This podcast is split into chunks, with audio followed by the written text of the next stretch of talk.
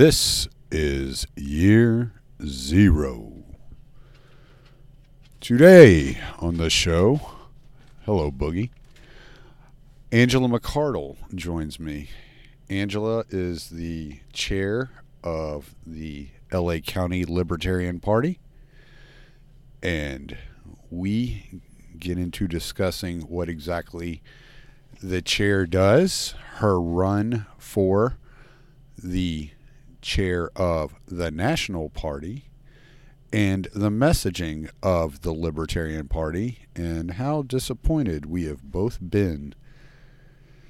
But first, as always, whether it's this podcast or another great libertarian podcast that's speaking truth to power, fighting the corporate press, having their dog waller all over them while they're trying to record an intro,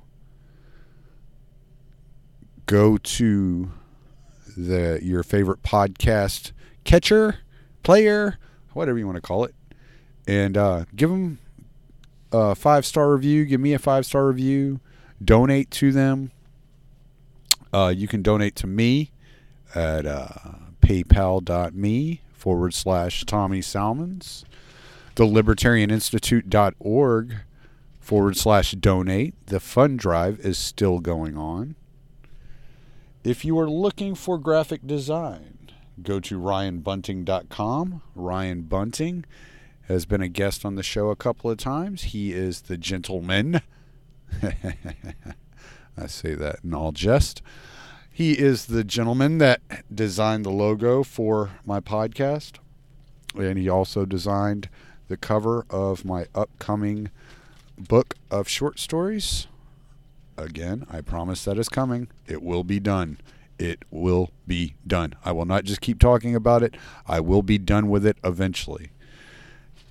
And uh, thanks to everybody who's donated, who's giving reviews, who's listening to the podcast. You're always appreciated. And we love y'all. Enjoy the show. All right. I'm here with Miss Angela McArdle. How are you? Hey, I'm doing great. Thanks for having me. It's a pleasure to have you on. I've been considering it ever since I heard you on uh, Pete's podcast. Uh, yeah, that was a really fun one. Um, Pete is great. yeah, he's a good dude. I've had him on probably four or five times. But so you are the libertarian chair of LA County in California. Am I correct? That's correct. And you are running to be the chair of the National Party. Yes, that is right. I guess I should throw in I'm also on the California Libertarian Party Executive Committee. I, I don't usually talk about that, but I actually am active at the state level too. Oh, okay. Well, that's cool.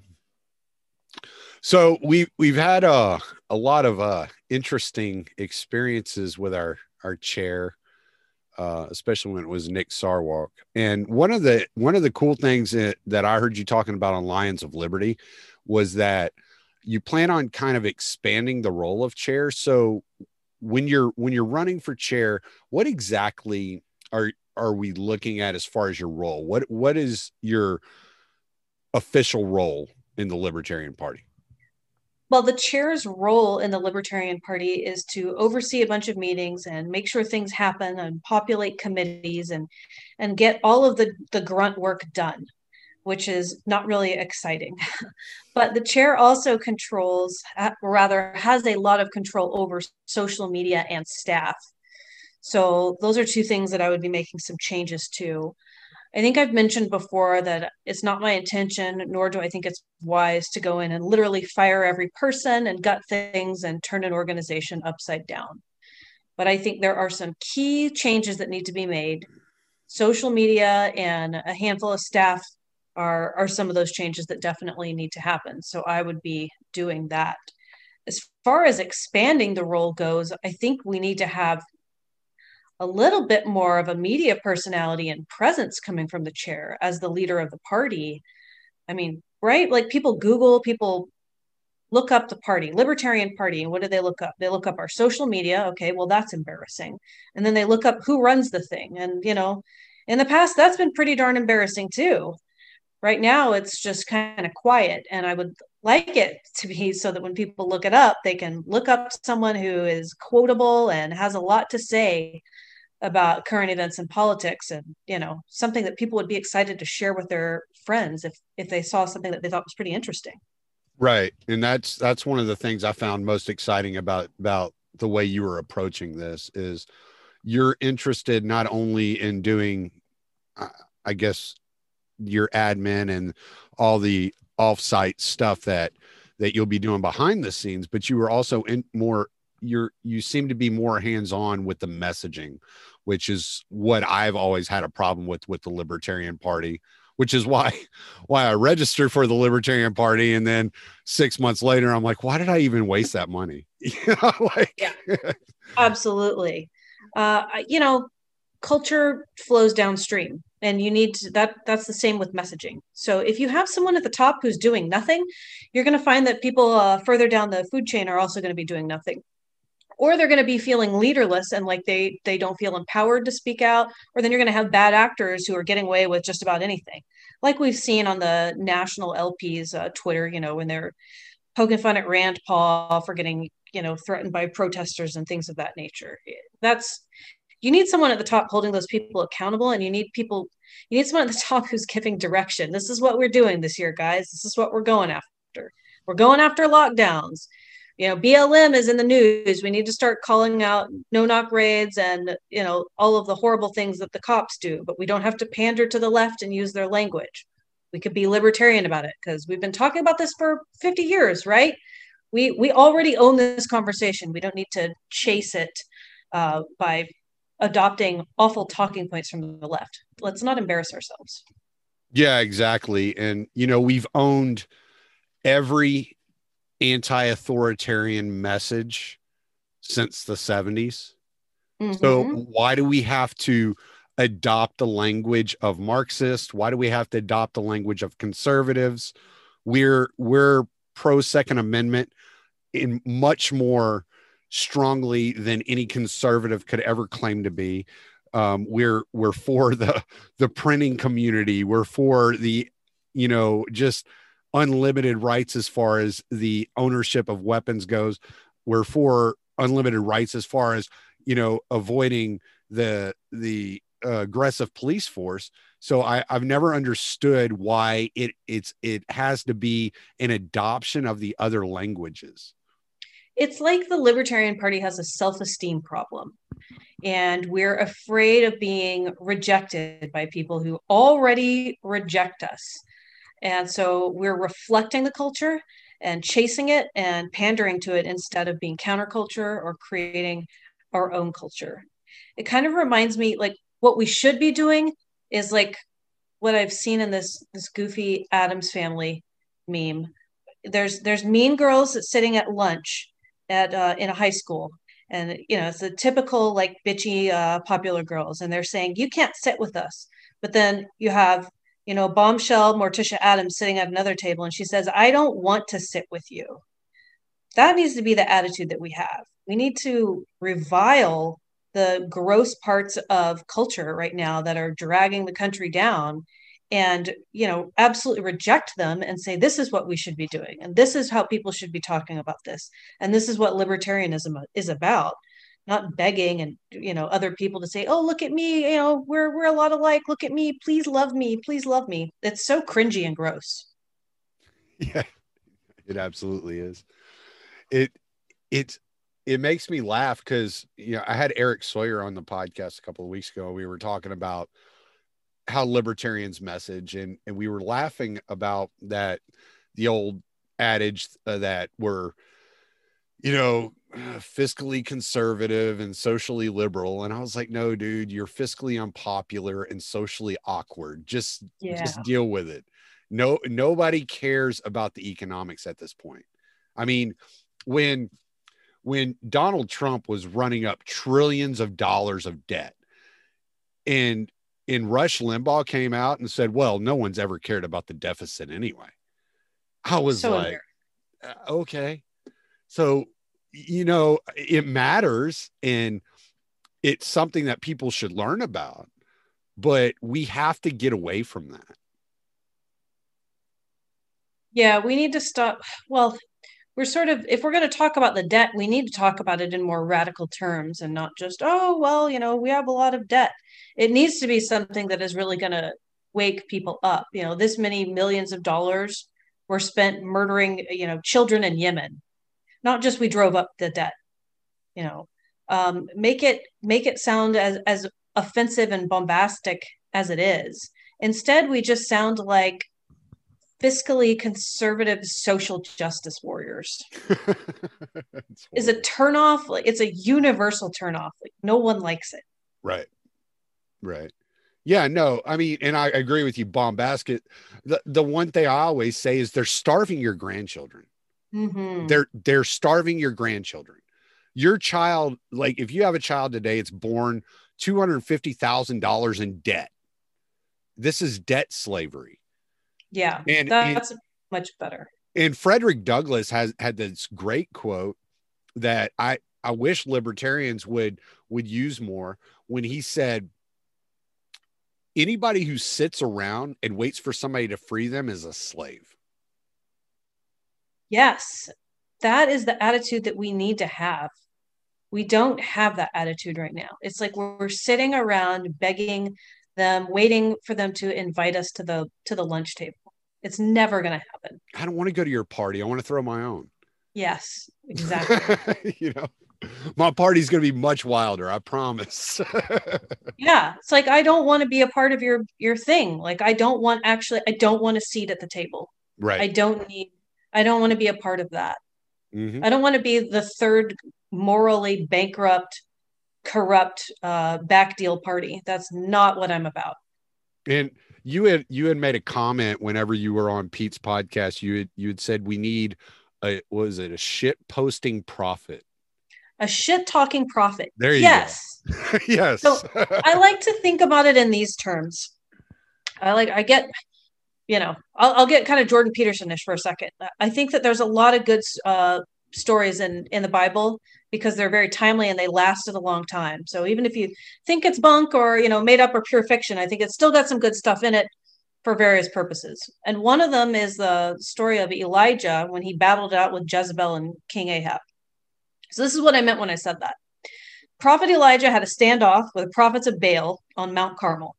And Ahab, who was ruling over everything, wanted to kill Elijah, and he'd been in the habit of killing prophets, people who were talking the truth and also talking shit on Ahab.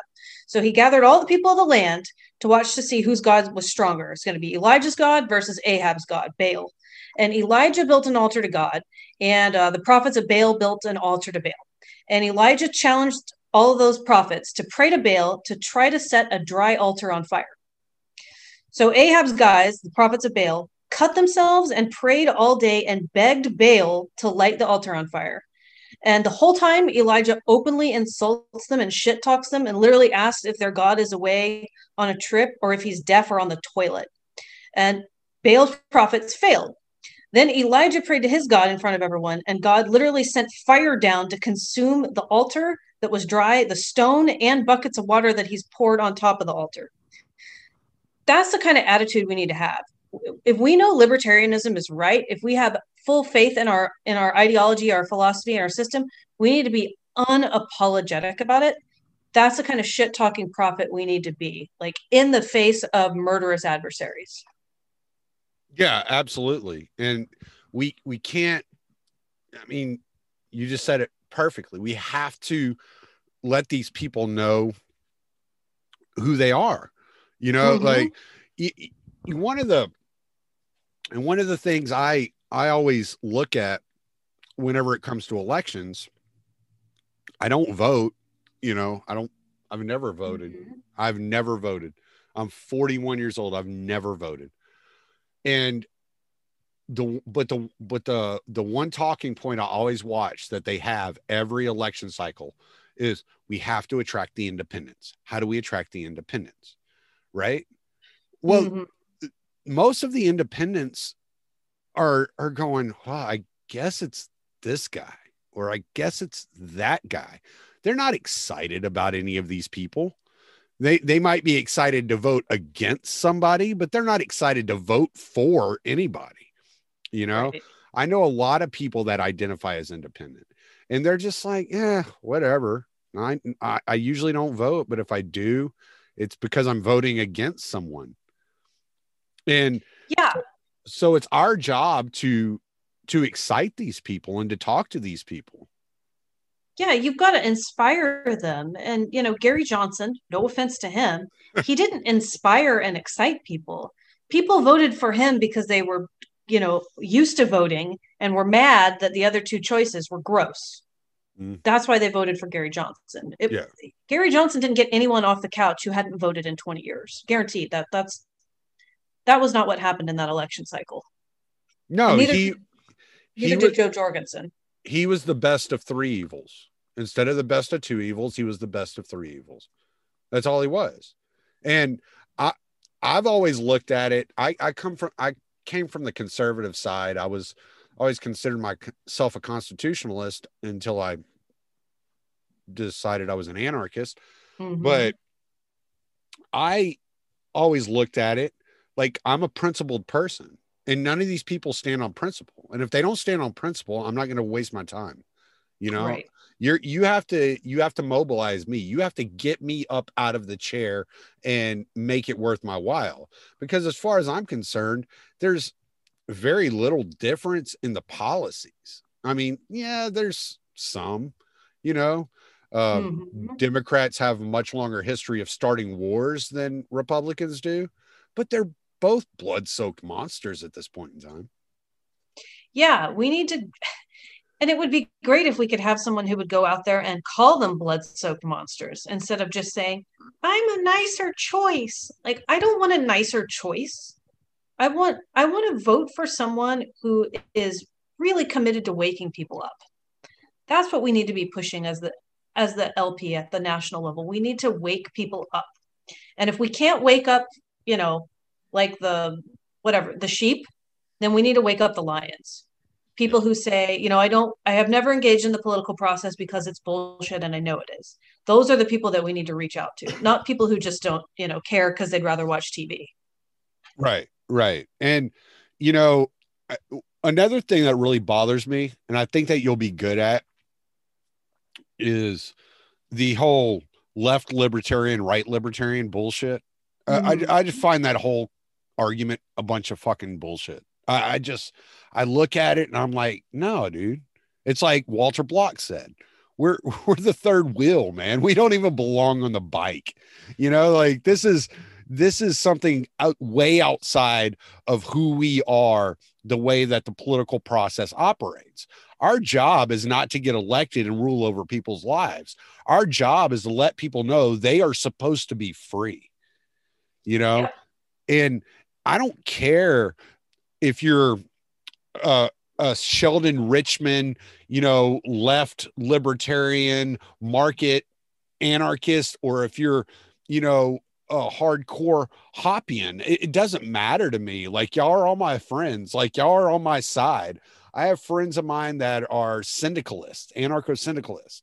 And I'm like, no, dude, we, we're talking the same shit. I'm like, read Kropotkin whenever he's talking about the uh, morals of anarchy. You know, like we're on the same side here. And that's what we need. Yeah, the the infighting between left libertarians and I guess what they call right libertarians is it's completely retarded. Uh, it's just it's I'm embarrassed whenever whenever someone new comes to the Libertarian Party and they want to find out more about it. I'm like, oh my gosh, don't go and don't join a Facebook group. Please stay away from all of them Right. because I don't want them to see this insane screeching from the far left of the party, thinking that everyone else in the party is like a literal transphobe and a Nazi. And then I'm like, why is it? And they're like, because you made a cruel Facebook joke four years ago. And I'm like, are you get, get what is wrong with you? Do you want to go do real activism? You wanna, or you just want to LARP and call everyone a Nazi? And I- you know, like there's there's shit posting from the other side too, but it's just like none of this matters. Like it just none of it is going to get you freer. Yeah, no, if you like your identity, you can keep it. And if you like your shit posting, you can keep it. Like it's just words, man. Sticks and stones. Yeah, I I've I've I did not anticipate that the culture war would dig in so deeply into the Libertarian Party, but it has. And I would definitely say that that is partly due to very bad leadership in the past. So I'm hoping that we can fix that. It's Do just you have everybody a- needs to be Do you have an idea of how you would approach it? Oh yeah. Well, uh, I think that some of the worst actors in the party who are really melodramatic are going to absolutely leave if I'm elected because they just can't they can't stomach the thought of someone from the Mises caucus leading the party. Has nothing to do with racism or transgender issues or equality or whatever they want to call it. It's just this has become team sports for them, just like it is between Republicans and Democrats. So I think if they lose their game, they're going to, you know, take their ball and go home. And the rest of it, I'm just not going to feed into it. We're we're focused on running a su- successful organization that's focused on radical principle messaging. And if you don't like that, then I guess you know you could go start your own crappy third party that's focused on trying to please everyone and make everyone feel good. No, I, I, disagree. They can't start their own third party because we monopolize the third party. They have to start their fourth party. Well, yeah, it's that's another thing. I, I I'm triggered when I hear myself say it. Is we have to stop saying a third party. We are the largest. We we are the third largest party, and then there's a bunch of other parties. So I think the term third party needs to be rejected and kicked out of our lingo. They can go start some other fringe party. That there's a new uh, Bernie Bro party. It's called Movement for a People's Party. I think some of the people who are furthest left in the party would probably fit in better there. Mhm. It's not my mission to kick people out though, because I don't have time for that because I have actual work to do. So as far as like people are worried, oh, it's a purge, you're not that important. Like I just don't care that much about your screeching on social media that you think everyone who disagrees with you is a Nazi. You're just not important enough for me to spend all my time trying to erase you. You'll Yeah. probably leave. No, uh, y- I, we don't have we don't have time for that shit. You know, like Mhm. Dave Smith says, we're we're in we're we're in uh, war with the CIA and with the corporate press. I, I ain't got time to deal with your little petty bullshit. Like that's it's not even near the top of my agenda. It, No. The it is you know like the one thing I got in the habit of as soon as somebody even like remotely addresses me in any way where they're insinuating that I might be racist, I just unfriend them. I, I don't Yeah. need I just don't need you in my life. You know, like I I can I have plenty of other shit to do than to spend my time trying to convince you that I'm not a white supremacist, you know? So right. Yeah it's like all of these people who want to larp on social media and yeah i don't know spend their day making crappy comments about me. I'm busy in court uh, doing transgender name changes uh, ev- eviction defense uh, helping people sue banks that have screwed them over in wrongful foreclosure lawsuits. That's why i don't have time to deal with these losers like trying to do things that actually have an impact in the world. But you know not everybody uh, i guess not everybody leads a fulfilling uh, meaningful existence. Yeah, no doubt. What do you think about so what do you think the messaging should be? Like coming off of 2020 which was such I- i've heard you say it and it can't be said enough it was so dystopian.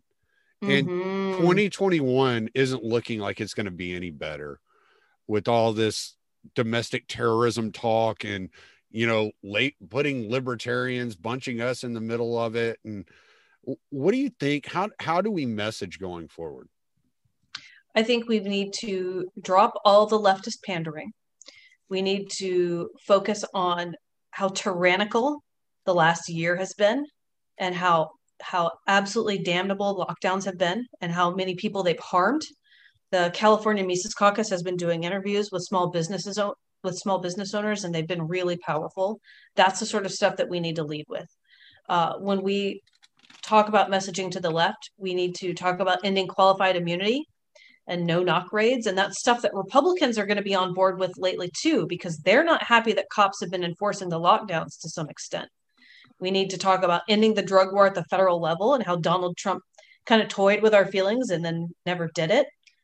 Uh, we need to talk about the racist origins of gun control every time Democrats try to push that crap on us.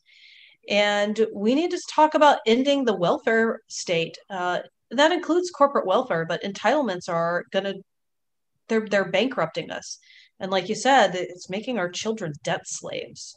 Mm-hmm. It's uh I don't want to end up living somewhere like Venezuela, and that's what I want to communicate to people.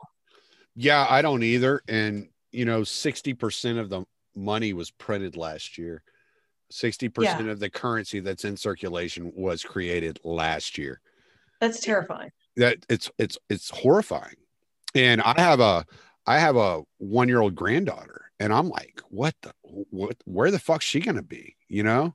Right you know, I'm right? Not, it's weird. I'm not going to live forever and be able to tell her, well, this is what's happening, sweetheart. You know, like. And what does it matter if you end up with a modest amount of savings for her and then money is just printed into oblivion and it becomes worthless? It's like this, the effects of this are really far reaching. You know what we need to do too at the national level is we need to go after MMT. We need to go after modern monetary theory and absolutely destroy that and and humiliate the people who are pushing it. Oh my god. That is that's a millennial and uh, Gen Z uh, fun talking point now. People who think they know economics, like like AOC and her MMT fetish. Not just. I just heard um, Eric Weinstein or Weinstein, however you say his name, talking no. about talking about how it's it's gauge theory at work on Lex Fridman's podcast the other day. that's so disappointing. Yeah, so... and he was saying that this he was saying that the same the same thing is wrong with Bitcoin. That is wrong with with uh, classical e- economists is that they don't uh, take into consideration gauge theory and that uh, modern monetary theory is the only theory that is like rooted on gauge theory and it's the only theory that is correct going forward good grief. Uh, yeah. It's so disappointing because I'm a big IDW fan, but that is wildly dangerous. That's why we've got to be talking about this at the national level. We need to go after this stuff. Uh, and that's where we should be focusing our media attention too, by the way, is alt media, intellectual dark web people, because that's the future of media. These legacy media giants are are flailing, you know, they're in their death throes and you know, they, it seems like they've got a death grip on everything right now, but you never know. Things could change very dramatically in just a few years. And we need to be, well, not begging Joe Rogan to uh, have us on social media on Twitter, because that's an awful look. But uh, how about start by being friendly to these people and charitable to them and not calling them alt right or racist or you know whatever furry phobes whatever stupid insults we lob at these people I heard who was it? It was it was I don't remember which episode it was of Joe Rogan. He was making fun of the whole concept. I think it was with Tim Dillon. He was making fun of the entire concept of everybody begging him to have Jo Jorgensen oh. on his podcast. And he was like, and he goes, and I went ahead and voted for her. right, right. It's just because it's so unattractive. Like think about if you're going to ask a girl out and you're begging her, begging. That that's not hot. That's gross. That is not how you get anyone's attention. That's how you get people to cringe and run away from you. Yeah. yeah, for the for the record, I don't beg women to go out on dates. I beg them not to run away. There you go. Okay. Well, I want to I want to I want to stop the Libertarian Party from being the party of begging for attention. Yeah. Yeah, absolutely. No no begging for votes, no begging for attention. We're going to do our thing and we're going to let our personality shine after we uh, take some Emily Post classes in manners, and uh, then people are going to like us. People are going to like us once we learn how to behave. Yeah, stop acting like a bunch of incels. Yes, yeah, or yeah, it is kind of incelish. It's Yeah. like the, it's like the lefty simp incel thing. Like we're just we're just like simping so hard for everyone's attention and, and votes. It's it's gross. Yeah, almost like a, almost like a a, a male feminist. Mm-hmm. Yeah, Mm-hmm. yeah, it's kind of that that that whole thing. There's there's a lot of desperation involved. Yes, I'd like to dial that back. I'd like to I'd like for us to have some self-respect as an organization.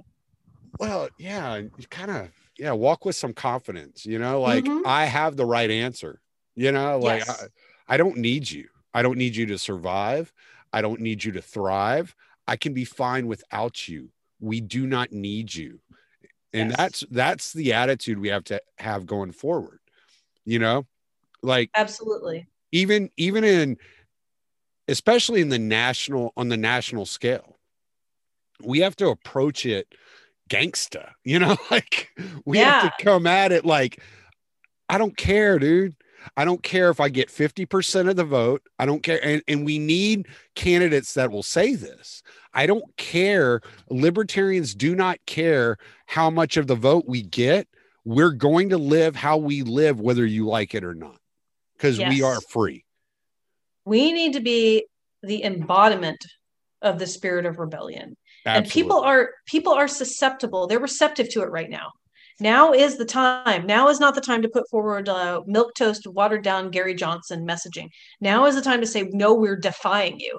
Because all of a sudden you have you know 40% of the country saying hey let's defy something. So why we should be leading that. Like it's an absolute travesty that we haven't you know capitalized on this opportunity because it's it's perfect. It's it's a horrible situation but we could really make something out of it. Yeah. I hope that we will in the future, although I definitely don't want us to be locked down by the time 2022 rolls around. yeah well i mean you're going to be wearing two masks one way or the other. Oh, I have a really thin uh, women's scarf that I wear on my face. It's it's see through, but yeah. i live in a i live in a small southeast texas town oh, really? and, so uh, you're you're freer. uh for the most part i mean they don't say anything to us hmm I mean, I'm out on the road, you know, five five and a half days a week. So Mhm. I live in a truck for the most part. But when I when I I was at I went to the pharmacy the other day, the little little pharmacy there in town, and uh one of the pharmacists was wearing a a a, a replica John McAfee mask. I mean, she had a lace mask. That's amazing. I was like, this is awesome. That's amazing. I I want to see more people doing stuff like that. It it it warms my heart. It encourages me. I'm in Yeah. California, so it's a little, you know, Yeah. a little you're, more uh, communist out here. you're from Texas originally though, right? I am. I was born in New Orleans, but I grew up in Texas. Um, I spent most of my time in Longview, which is northeast Texas. Oh, okay. I I'm from uh I'm from Lake Charles Okay. originally. So yeah, but I spent most of my time in Houston. I have lived in Houston as well and uh, Pasadena and Mhm. those suburbs. Yeah. I live I I- live uh just um just east of Beaumont is where I'm at now. Okay. See, I love Texas and if I ever have if I'm driven out of this place, you know, if I have to move, I would be happy moving back to Texas, but everyone's terrified. They're like, "Oh gosh, don't come don't come back here." I'm like, "No, no, I'm I'm one of the good ones. I won't ruin you." yeah. California, it's like it's it's Texans look at Californians like how Californians look at COVID patients. like it's contagious. Oh yeah. It's like Yeah. airborne AIDS, yeah. my politics. California. Well, it's funny though because you you're a Texan that moved to California, so all the Californias, Californians moving to Texas are trying to turn the state blue, and the one Texan I know that moved to California is trying to turn it gold. I am. We'll we'll see. Where I'll call it Ange Capistan. I'm trying to get a little uh, tiny little uh, golden paradise out here. yeah, yeah, no doubt. So, when uh, what do we need to know about your run for the chair? Well, my run for the chair is uh It's taking place in 2022 at the Reno convention. And I need people obviously to show up and to vote. So if you are a member of the party, please, you know, please get delegate status and go to Reno and vote and let's make it happen. The Mises Caucus has been talking about a takeover for a while. It needs to happen now. Uh, it's really important that we don't drag this out anymore and lose momentum. And for anybody who's uncertain, by the way, our growth has been like incredible over the past three months. So it's looking very, very likely. Um, if you want to support me, if you're interested in uh, following my chair race shenanigans, you can support me on Patreon. Uh, I, you can also, you know, just make a donation for my campaign travel. I am going to a lot of conventions this year Alabama, probably North Carolina, uh, Michigan, California, Washington, trying to hit a few states in the Midwest. So a lot of travel. I'm going to an event in Texas, I believe, in the middle of April, although it's not the convention. My luck is going to be in El Paso. Mm, yeah, I don't think it's El Paso. It's not El Paso, but That's 800 miles from my house. yeah, yeah, it's quite far. It's not an hour from you. I'm sure it's more than an hour, but not El Paso. Everything's more than an hour from where I'm at, Yeah, except for Lake Charles and Beaumont. That's the only thing near me. right. Lumberton. So Trees, trees. yeah. swamp. I'm 10 miles from the Gulf of Mexico. Uh it's well, it used to be gorgeous. It was gorgeous when I grew up there, but then the BP oil spill happened and I Not don't know. not the area I live in. Oh, It's- really? It's Okay. all it's all plants. I live close to I'm I'm about 40 minutes from Port Arthur. Okay. So yeah, I'm just out in the middle of nowhere. So, but so we want okay. So my my podcast, I try to I try to focus my podcast, and I, I I've been kind of focusing it in a direction to where I'm speaking to. I, I do have quite a few anarchists that are like I'm never voting ever Sure. and then I have some libertarians that listen, but then I also have quite a quite a large conservative audience. If you were going to speak to those conservatives right now, like how would you what would you tell them about the Libertarian Party um as opposed to the Republican Party? I would say that the Libertarian Party is getting cleaned up right now. And we are becoming a vehicle for radical messaging. Uh, and it's a lot of the things that Republicans wish they could say, but know that they can't because the people who control the GOP don't allow this sort of messaging to come out. Um, if you would like to push that messaging, if you would like to have a grassroots movement in your community for local office, the Libertarian Party is definitely for you. Uh, because as much as we're talking about messaging at the national level, we are also very interested in, in pushing uh, grassroots organizing, and we've been having some success. And a lot of it has been born out of the lockdowns. We've been having people win city council races and things like that.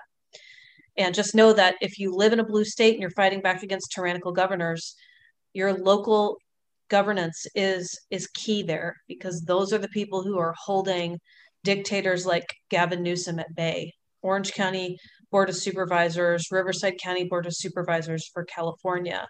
They're, uh, you know, Riverside has a libertarian on the board. Orange County is a little bit more conservative, but it's been it's been trending blue, and the Libertarian Party is catching up, and I feel like we are really uh, we are really going to be contributing quite a bit to holding off tyrants at the state level. Yeah. I um you know, I I I feel but I, and maybe it's because I come from the conservative aspect. My dad is more of a conservative. Um I was a big Glenn Beck fan, you know, during Obama's Mhm. administration. And I, I kind of feel that the conservatives have the language and they just need to learn the consistency. Yeah, Whereas, Yeah. in, in my opinion, the left kind of feels like a lost cause. And there's a lot of Hmm. people that try to tell me, oh, no, no, they're not a lost cause. They're not a lost cause. They're just, their language is different and i'm like i don't understand their language like they're they're speaking past me i, I just can't grab onto it and so i've really tried to shape my podcast as kind of like the bridge to um like scott horton's show or the bridge to Mhm. Freeman beyond the wall or the bridge to tom woods from the conservative side because though i'm an anarchist I feel like I have more in common with them. Sure. It makes sense. And and there are a lot of anarchists who are more socially conservative, and we agree with most, you know, conservative policies. Uh, you know, I would say, I guess I would be, what would that make me? A far right on the financial uh, scale. I'm, you know, as as conservative with my money as far as government spending goes as anyone can be. And so I think that it's natural that we reach out to conservatives and build bridges with them where we can. And conservatives are more rational too, and they generally are going to have more respectful dialogues with us on the places where we don't agree. So I think that they're natural allies, and we just need to work with them and open their eyes up to how how much of a mess their party is at the national level. The upper echelons of the GOP is is quite hideous, and their party is very fractured right now and in a lot of disarray. Mm-hmm. And so, to that extent, you know, I welcome them to the Libertarian Party. And if they have socially conservative values, I say you can bring those values with you. We just don't vote on them because we believe everyone should be able to live their lives however they want. Right. But can you be a socially conservative libertarian? Absolutely, you're welcome to do so. Right. Yeah, no, for sure. And that was one one of my big problems with the Republican Party was the insane focus on culture, on the social aspect of of Mhm. politics. It was like quit trying to force your identity down other people's throats. It it always bothered me. Yeah. You know, I mean, It seems like there's been a backlash too, right? Yeah, yeah, because I've never been like I've never been pro-choice, but at the same time, Mhm. I think there's a valid argument that some women have, and so it's like, Mhm. okay, I don't want to make them feel bad. I'd rather like wrap my arms around them and tell them like it's going to be all right. Like we'll we'll we'll will through this together because I know it wasn't the easiest decision you ever made, right? Yeah, like I've never been in that position, and I tend to, you know, feel like personally I'm pro-life, but I'm very careful with passing judgment on people because I've never been in a position to have to make that call. Right. So I'd be kind of talking out of my ass if I was screaming at everyone that they were a bunch of murderers and I had no context for what was going on. Yeah, well, it's like I know, I know, I know a woman. I've known her for for years, and she's had she had an abortion. All right, and the reason she had an abortion was because she was a drug addict, and she knew at the time of her pregnancy that she would be an, ir- an irresponsible mother, and she was like, "I'm not going to bring this child into this world and torture it," you know Right. and, and give it a horrible life. Like, okay, like I can, I actually empathize with that. Like, I don't want to put it up into the into the system because the system is a total fucking nightmare. And then, but I don't want to, I don't want to have the child and and give up my lifestyle because I'm addicted to drugs and I'm not, I don't know if I'm ready to quit. I'm young, you know, I'm 18 years old. You know, there there are thousands of stories like this where you're kind of like, okay, maybe I don't necessarily think that you made the right choice, but I can kind of see where you're coming from. Yeah. I, I think that women sometimes end up in situations where they feel hopeless. Yes. or they get pregnant by someone who is a little bit abusive and they were planning on getting away from him and now they think now I'll never get away. Mhm. He'll he'll abuse me, it'll get worse and he'll abuse our child. And you know, they they feel like the only way out is to get an abortion.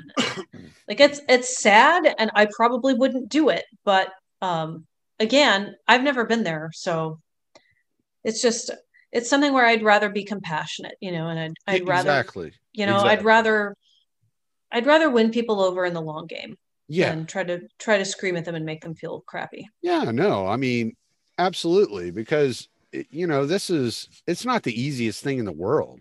And then if you you walk you you're walking into a clinic, you know, to do something that you think is best in the long run, and you have Mhm. these people throwing things at you and cussing you and calling you a child killer. Like I was in the military. I remember when, when people would show up and protest, like people showed up and protested the the base I was on. I was in Fort Bragg, North Carolina. They would show up and they would protest and they would call us child killers.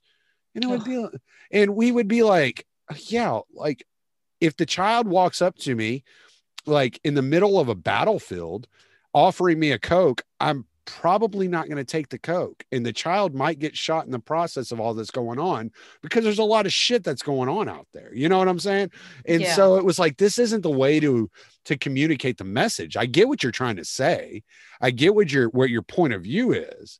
But when you're in that when you're in that position when you're 19 years old and you're getting called a child killer you're just kind of like whatever man it makes you hard to Yeah. that that particular argument you'll never hear it you're never going to hear it. You know, luckily I ran into the Scott Horton show. I learned a shitload about foreign policy. So, yeah, I'm willing to listen to the arguments, but that's not how you're going to reach these people. You know what I'm saying? Oh, No- absolutely. No, it's accurate in some ways. Nobody, no 18, 19 year old kid that just got out of basic training, which is what I was. I was in airborne school at the time. I had just gotten out of basic training. I'm getting yelled at by these protesters that I'm a child killer. And I'm almost like, I don't even know who the fuck you are or what the fuck you're talking about. Yeah, know? no, save save that kind of attitude and that kind of messaging for people like John Bolton. Exactly. they deserve it.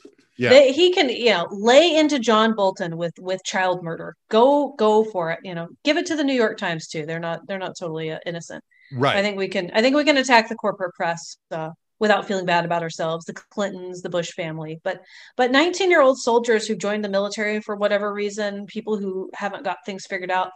Let's not mercilessly attack them. Again, like you you need somebody with a little bit more wisdom uh, leading the LP who's giving good signaling. You know, John Bolton, yes, put the target on him. Uh, 19 year olds you know young girls who are frightened and getting abortions let's you know let's let's kind of let's tone it down let's give them a break Right.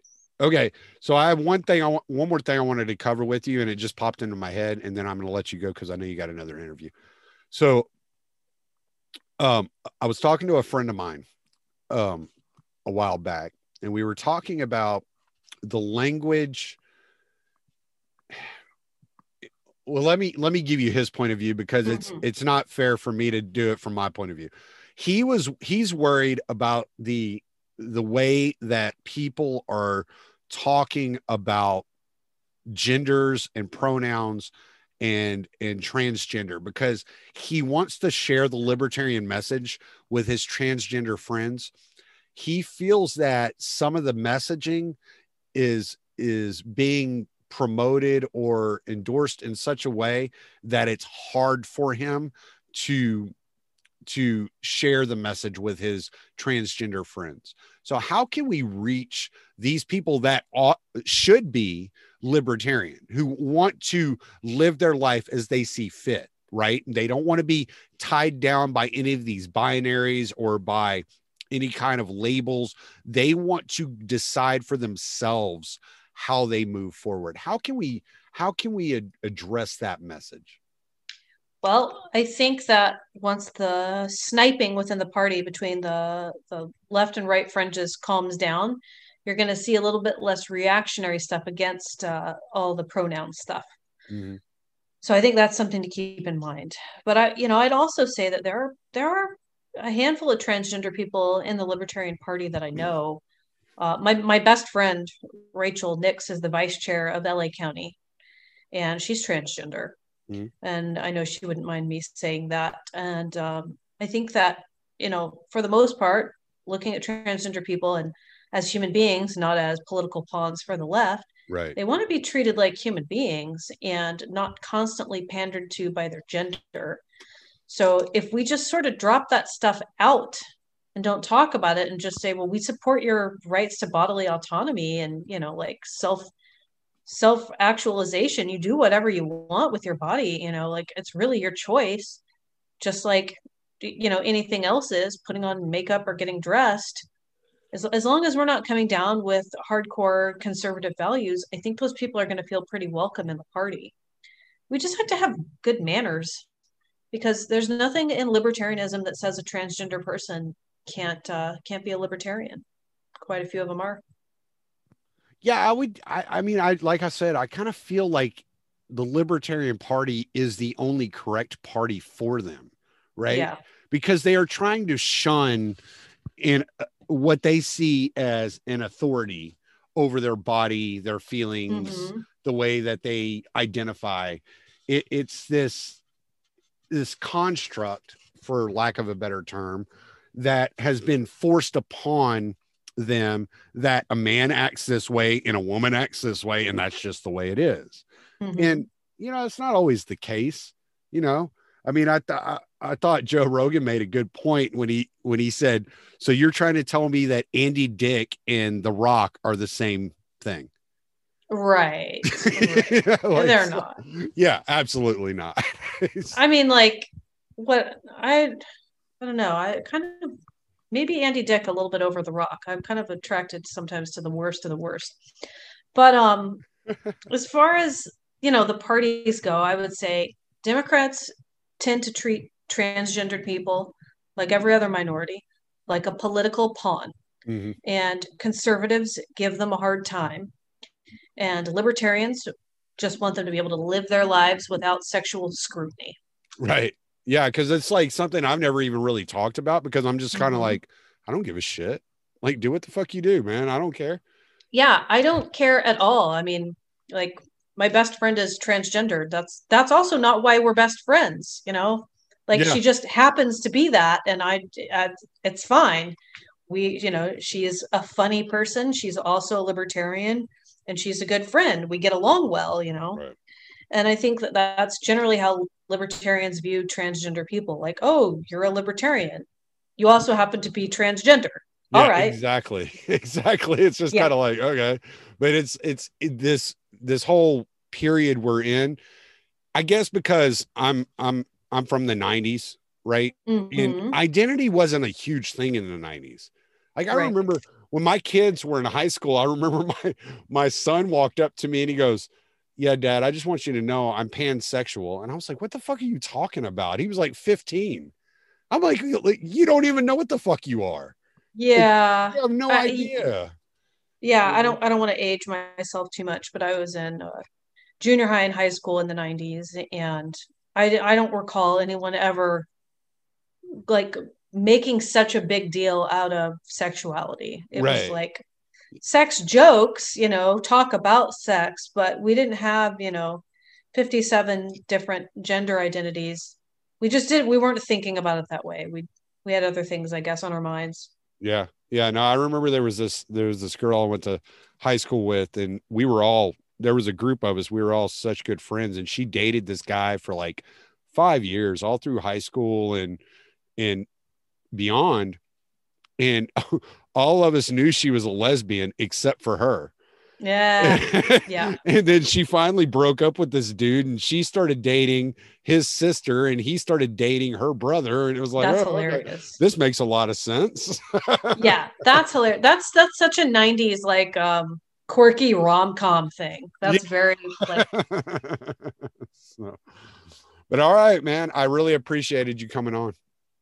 yeah. Thanks so much for having me. Um, you know, I will catch you next time, and uh, thanks for your thanks to your listeners too for uh, for putting up with my LP uh, shenanigans. No, that's all right. As you can tell, I'm not a great interviewer. I'm more of a like, let's have a conversation. Yeah, me too. So, all right. Well, you have a good one. Enjoy your next interview. Thanks. Bye. Bye.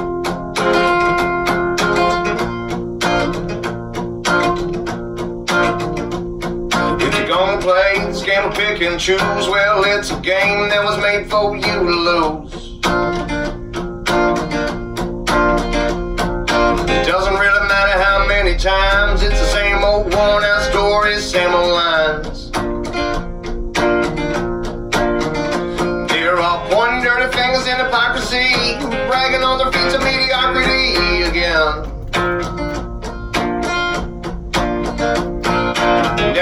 Making any kind of change, but they keep on getting reelected, and I find that strange. That's why I say fuck 'em, don't feed 'em cause we don't even need 'em. I never celebrate the tyrants that have taken our freedom. Yeah, I said fuck 'em, don't feed 'em cause we don't even need 'em. I never celebrate the tyrants that have taken our freedoms.